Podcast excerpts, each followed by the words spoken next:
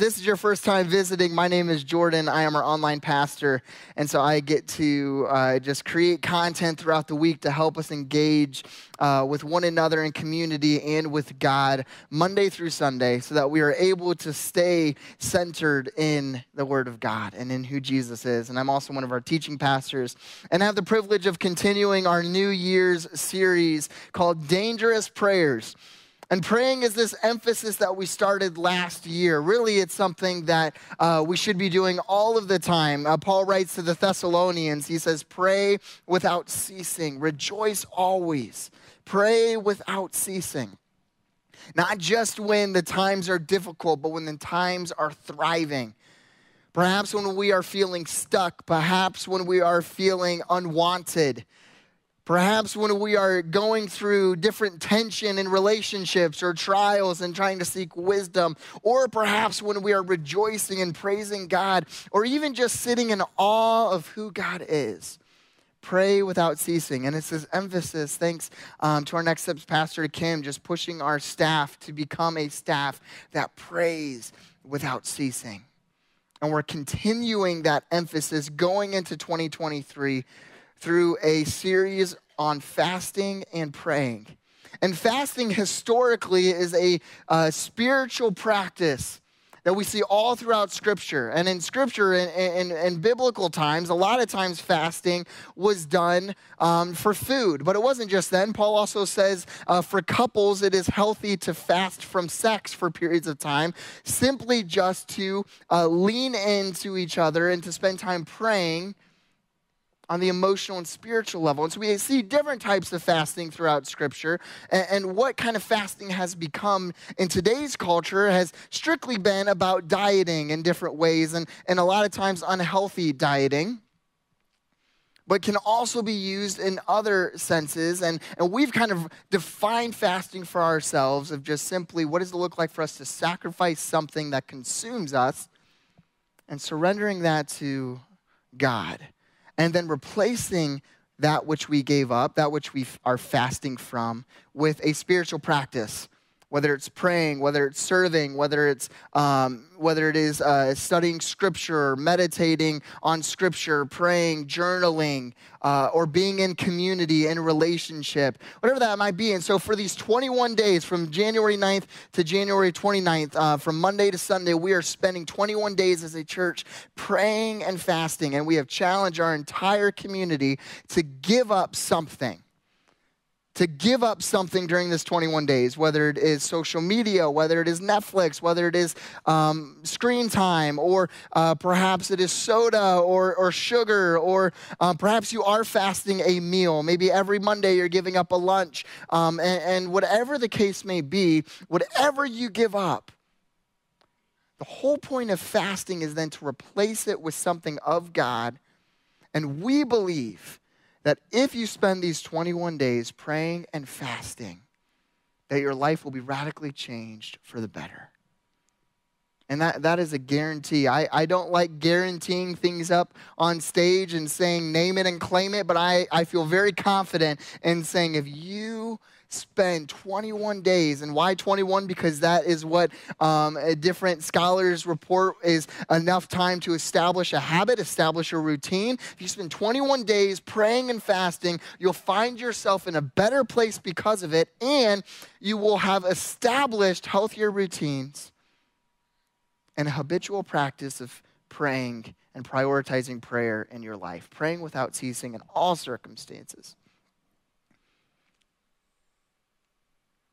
And last year, we were just encouraging people spend one minute a day, spend five minutes a day, different times throughout your day, sacrifice time to pray. For this series, we're taking prayer to the next step, to another level.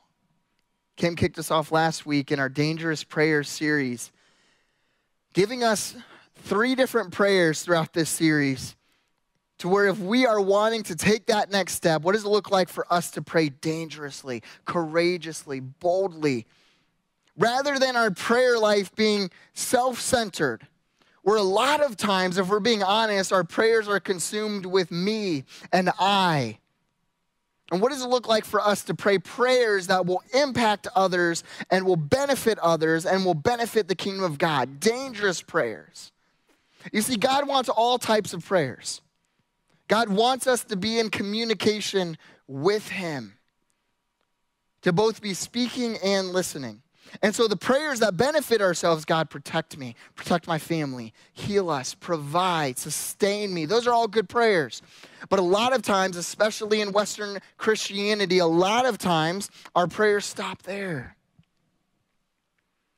And we want to, during this series, encourage us this year to start praying others centered prayers and godly centered prayers, kingdom centered prayers, dangerous prayers. And so last week, Kim kicked off this message talking about prepare me, walking us through the full armor of God, because friends, this is a battlefield. 2023 will be no different than 2022 if we don't make changes or if we don't lean into the Word of God and equip ourselves with the full armor of God. And when we do that, the enemy is going to attack.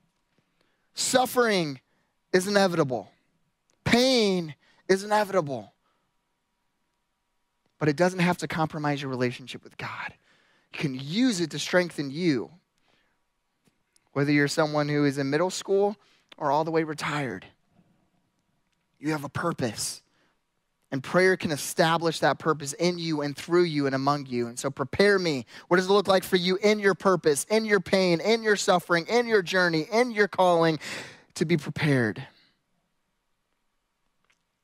And as I was studying for this series, it was so fascinating to me. Um, I came across this fact and, and, and just spent some time um, researching it to make sure that this was the case because it blew me away. But uh, did you know that the only time that the disciples asked Jesus to teach them something is, Lord, teach us how to pray? Isn't that fascinating? The only time the disciples specifically say, Lord, teach us something is teach us how to pray which blew me away because Jesus did some crazy supernatural things. Like, I would think that when Peter is in the boat with the rest of the disciples in a storm and Jesus is walking on water, that Peter may have thought, hey, Lord, can you teach me how to walk on water? No, he just says, Lord, if it is you, then I will be able to. And Jesus says, Well, come. And so he gets out of the boat, and then after a couple steps ends up sinking. But he didn't feel like the supernatural things, the miraculous things, the disciples never asked Jesus to teach them. So, what does that say about Jesus' prayer life? That's the question that I was just wrestling with this week as I was thinking about that. If the disciples were craving a prayer life like Jesus's to the point of, Lord, will you teach us how to do this? And so, if you aren't sure how to pray, you're in really good company you're in really good hands. And that's why, as a church, we are coming together to teach us, to teach you, to learn ourselves how to pray. Today's prayer, perhaps, though, may be the most dangerous one we'll walk through throughout this series. I just want to kind of give that disclaimer up front. Today's prayer, perhaps, will be uh, the most dangerous one throughout series. And so when the disciples asked Jesus, hey, teach us how to pray, this is how Jesus responds. In, in Luke chapter 11, this is known as the Lord's Prayer. Luke writes this One day Jesus was praying in a certain place. When he finished, one of his disciples said to him, Lord, teach us to pray, just as John taught his disciples. He said to them, When you pray, say, Father, Hallowed be your name. Magnificent is your name. I'm awe inspired with your name. Your kingdom come, not mine. Your will be done, not mine. Give us each day our daily bread. Lord, sustain us, provide for us, hold us, help us, give us. Forgive us our sins, for we also forgive everyone who sins against us. Lord, redeem us, forgive us, so that we may forgive others and lead us not into temptation. Lead us toward you. Lead us toward your will, toward your life. Lord, teach us how to pray. Today, we're going to pray, Lord, break me. Lord, break me. More commonly known as the Father, break my heart for what breaks yours prayer. Break my heart for what breaks yours. But Lord, break me. An absolutely terrifying prayer. One, as I was studying this week and thinking this week, I'm like, how on earth am I going to convince people to pray this? Because I don't even want to pray it myself. Lord, break me.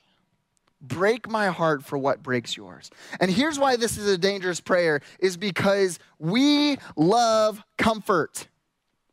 I love Chipotle. Bruce loves Taco Bell in a very unhealthy way, like four times a week type of love. Brad loves soda, and that's why this week of him fasting soda was tough, was really tough. We love comfort. We love feeling good. We love feel good faith. We love spiritual highs. We love being reassured and encouraged that what we are doing for God is the right path. And oftentimes we decide that how we are living is good based on how we feel. A lot of times we feel that reassurance from God because of whether or not our endorphins are pumped up and we are feeling good about the current circumstances. And so this prayer goes against everything our body, our flesh wants to do because we are asking God to break us down, to humble us so that we may be broken for what breaks God's heart. And so the question we have to ask is what breaks God's heart? What breaks God's heart? And friends, the, the obvious one, the easiest one that we see all throughout Scripture and what Paul spends a lot of his time talking about is sin. When you read Paul's letters, when you read Paul's letters to the Romans, to the Ephesians, to the Galatians, to the Thessalonians, to the, uh, the, the uh, those in Philippi, and he's writing specifically in Rome, if you're reading through Rome, it's why there's something known as the Roman road, the way to receive salvation. You can just read through Romans uh, chapters 1 through 16. You can see how you can receive eternal life. It is sin, sin, sin must be murdered, murdered, murdered. And that is why God sent his son Jesus to be killed, placing all of eternity's sin on his back on the cross so that we may receive eternal life by receiving that gift freely. But sin breaks God's heart, absolutely breaks God's heart. Our pride, our judgment, our gluttony, our idolatry, our sexual immorality breaks God's heart. And then a part of sin, just a couple more bullet points just to be thinking about, like kind of under this. These all kind of fall under the category of sin, but I wanted to expand that category and kind of break it down. Apathy, something we don't talk about enough as Christ followers. Apathy, being an apathetic Christian, or being a lazy Christian, being someone who is unenthusiastic about the gospel kind of just stays in our comfort zone. Pride. Pride is the secret killer, it is the silent killer. Thinking that we are better than others. But let's take it a step further. It's even thinking that their sin is greater than ours. Well, I'm not doing that. I'm not doing that. My mom and I were joking this last week about how so often we go to some of the worst people in human history when we're comparing ourselves to them. Like, well, at least we're not like this historical figure. Like, how many of us do that? Pride. Also thinking that, ah, there's no way. Or even just thinking that we've got it figured out. Or that the way we are living, that we can't learn anything else that, there, that, that we have the perfect theology of the Word of God, that everything we believe about the Scriptures is true, and everything others believe perhaps is incorrect if it doesn't align with my viewing of Scripture. Pride, man, the silent killer. Because when going unchecked, you can live your entire life prideful and it will wreck your relationships, it will wreck your friendships, and it will wreck your relationship with God and distance you from that. What breaks God's heart? Seeing people walk away from Jesus breaks them. That's why I love that last song, Run to the Father, this prodigal son and daughter, this concept of those who were lost are now found. And some of you, as parents, have, have had to walk through your child walking away from Jesus. Or living for Jesus a little bit differently than the good old days. Perhaps you may have used to. Or how culture is shifting and how priorities are shifting. Our staff and elders were reading a book together. Um, and I just read a chapter on genuine community, talking about how millennials have now passed, as of 2020, pre COVID 2020, and 2019 2020. Uh, millennials have now passed as the, uh, the, the boomers and Gen Xers as the loneliest generation. Loneliest generation pre COVID. And then COVID just uh, made it uh, astronomically more difficult and, and worse to be in true community because showing up is hard, it's exhausting. Staying in contact is exhausting. We spend so many hours here on staff trying to figure out how to connect with one another and create events and create things. And friends, the staff don't even always want to show up all the time. I'd be lying if I said that I wanted to come back to church after working a full day in the evenings. I get it. We understand that having genuine community is exhausting. It is so much easier to log online. But the benefits of community, it's one of those things like as soon as you do show up and as soon as you are a part of the event, more times than not, it's like, wow, that was so worth it. And then you go home and, and you get back into the chaos. What breaks God's heart? Lack of community, lack of community break my heart for what breaks yours. And friends, this is such a difficult prayer because the fine tuning process of the heart, the pruning process, as I've talked about when we talk about suffering, is painful. And so that's why I'm like thinking this week, like, how am I going to sit up here and stand up here and convince people to pray a painful prayer? Nobody wants to suffer. That's why it's called suffering. Nobody wants to experience pain.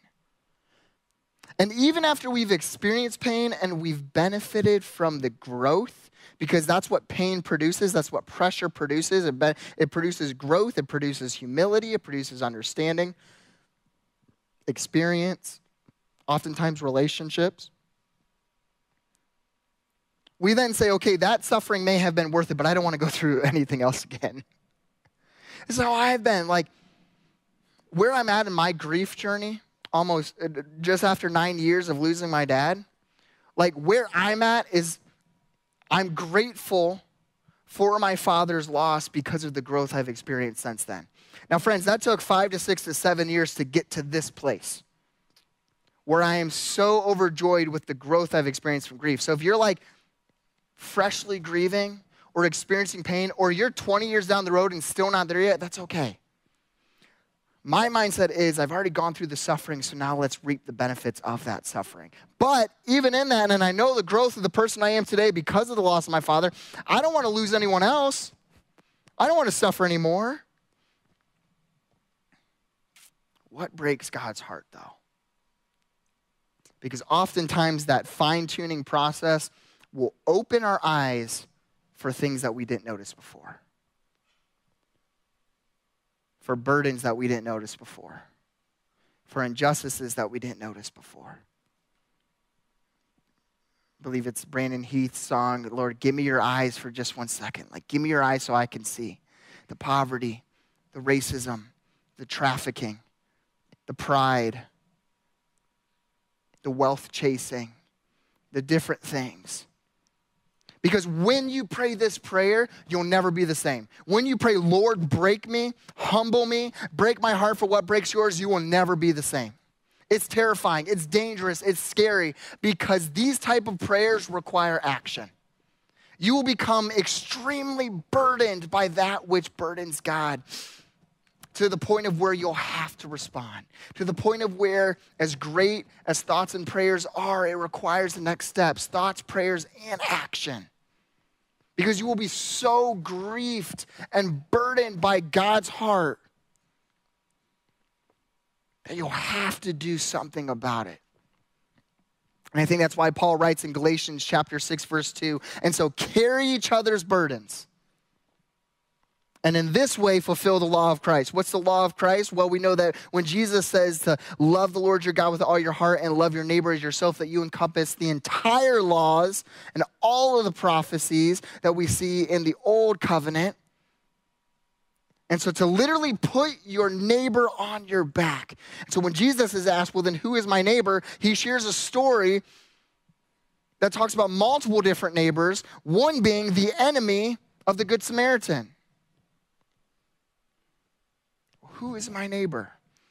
Who should I carry the burden of? Who should I be grieved over? Who should I be burdened over? Lord, break my heart for what breaks yours. This series, Dangerous Prayers, comes from the book Dangerous Prayers, believe it or not, by Craig Groeschel.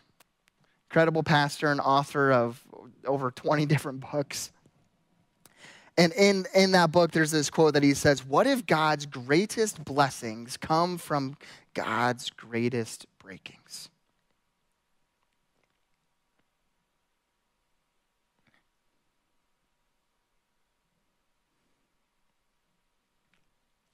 What if the suffering, the pruning,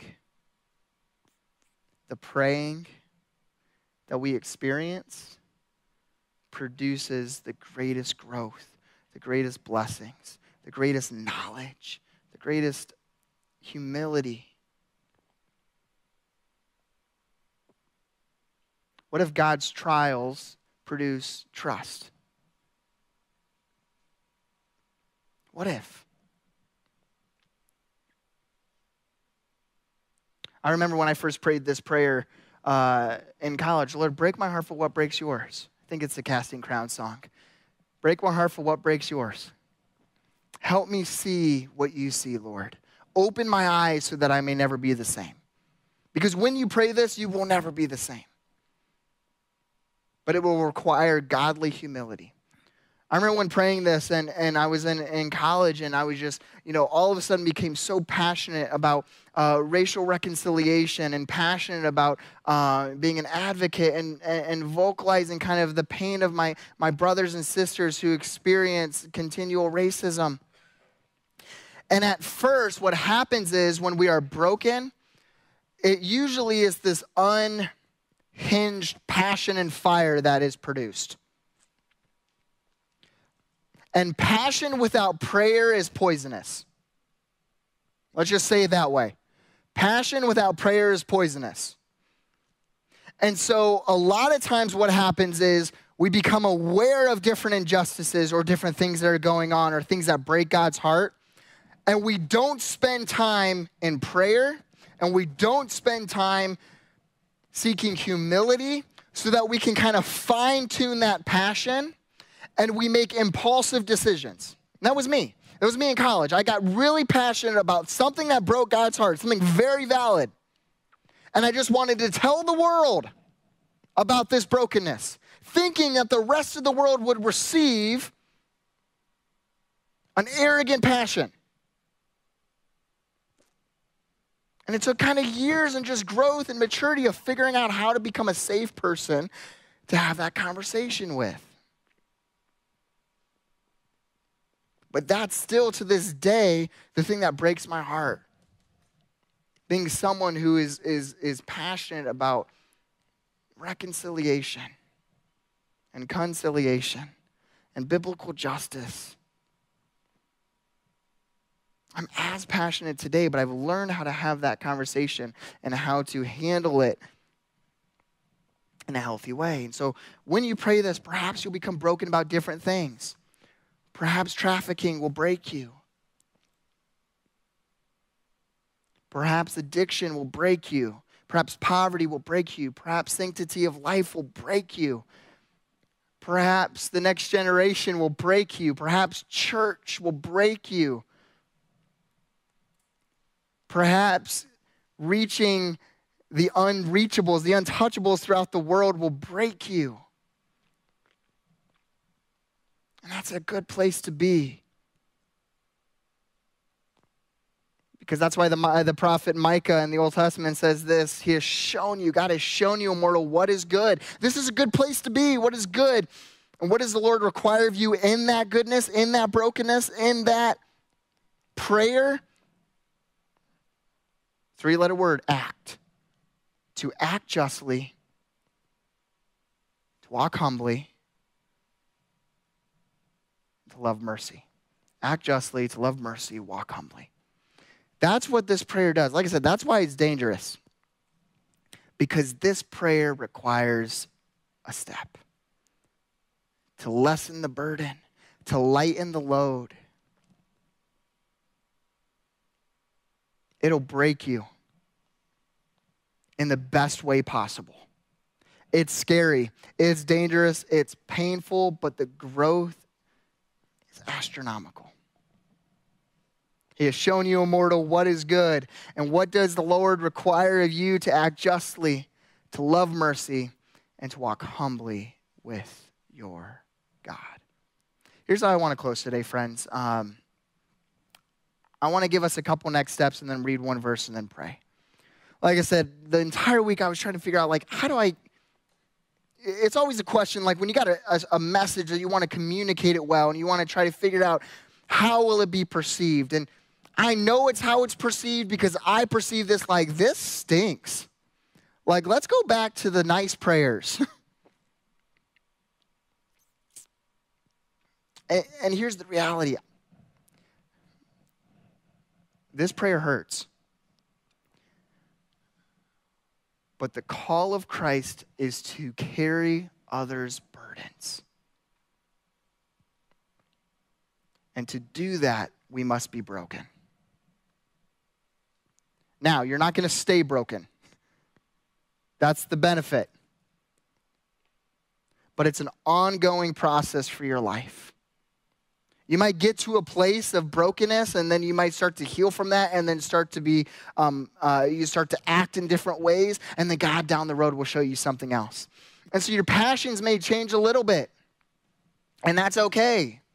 You're understanding the things you learn about, the way they are, okay? here's kind of what I want to voice in that. Just because you are burdened by something different, or someone else is burdened by something you don't fully understand, doesn't mean that what they are burdened by is less valuable or less important. Because the reality is, you can't place your energy toward everything that God is burdened by. That's something I want to be very clear about. You can't be passionate about every single thing that God is passionate about you at least can't place energy towards everything God's passionate. About. You'll burn out. That's why I think God has wired each and every one of us and placed us in specific relationships and conversations. But you still need to value everything that God has broken about. And so if someone else is passionate about something or burdened by something, don't stand as a roadblock or a limitation to that. Doesn't mean you have to volunteer for 50 different organizations. That would be crazy. But perhaps you can pray for the different organizations.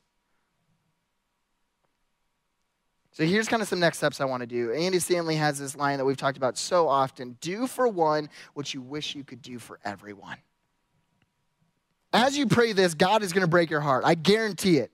If you humbly sit and pray, Lord, break my heart for what breaks yours. Lord, break me. God will break your heart and you'll become passionate, you'll become burdened. You will, you will become excited, but also grieved about that which God is broken by. And so do for one what you wish you could do for everyone. Something we have to do as pastors. We can't help everyone. That's why we're the church, we're the community.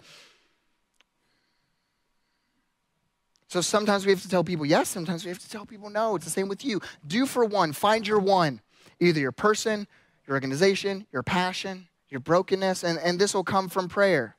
Okay, do for one what you wish you could do for everyone. Second next step when you find out what breaks God's heart, respond humbly and respond gently and spend time in prayer. Because, like I said, Passion without prayer is poisonous.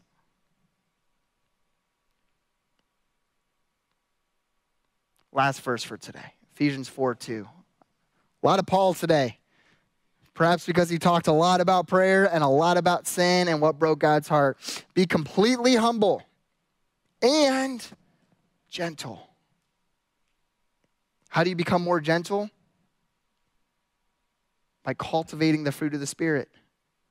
How do you cultivate the fruit of the Spirit in your life? Through prayer, through spending time with God, through serving, through sacrifice. Be humble and gentle, be gentle, be patient, bearing with one another in love. Friends, this prayer will change you.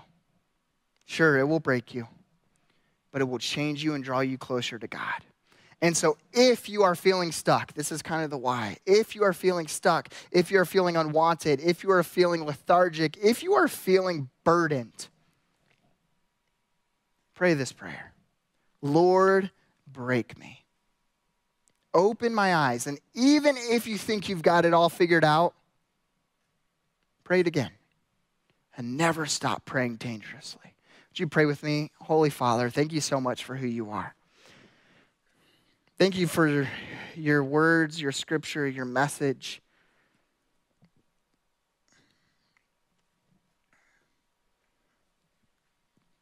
What's cool about the church, God, is we're all broken and passionate about different things, and we get to come together as one body to hopefully make up throughout the world one body, your church, covering vast array of just different things that break your heart so that we may provide peace through you and comfort through you and hope through you to those who are hurting. Lord, break us for what breaks your heart. In your name I pray. Amen.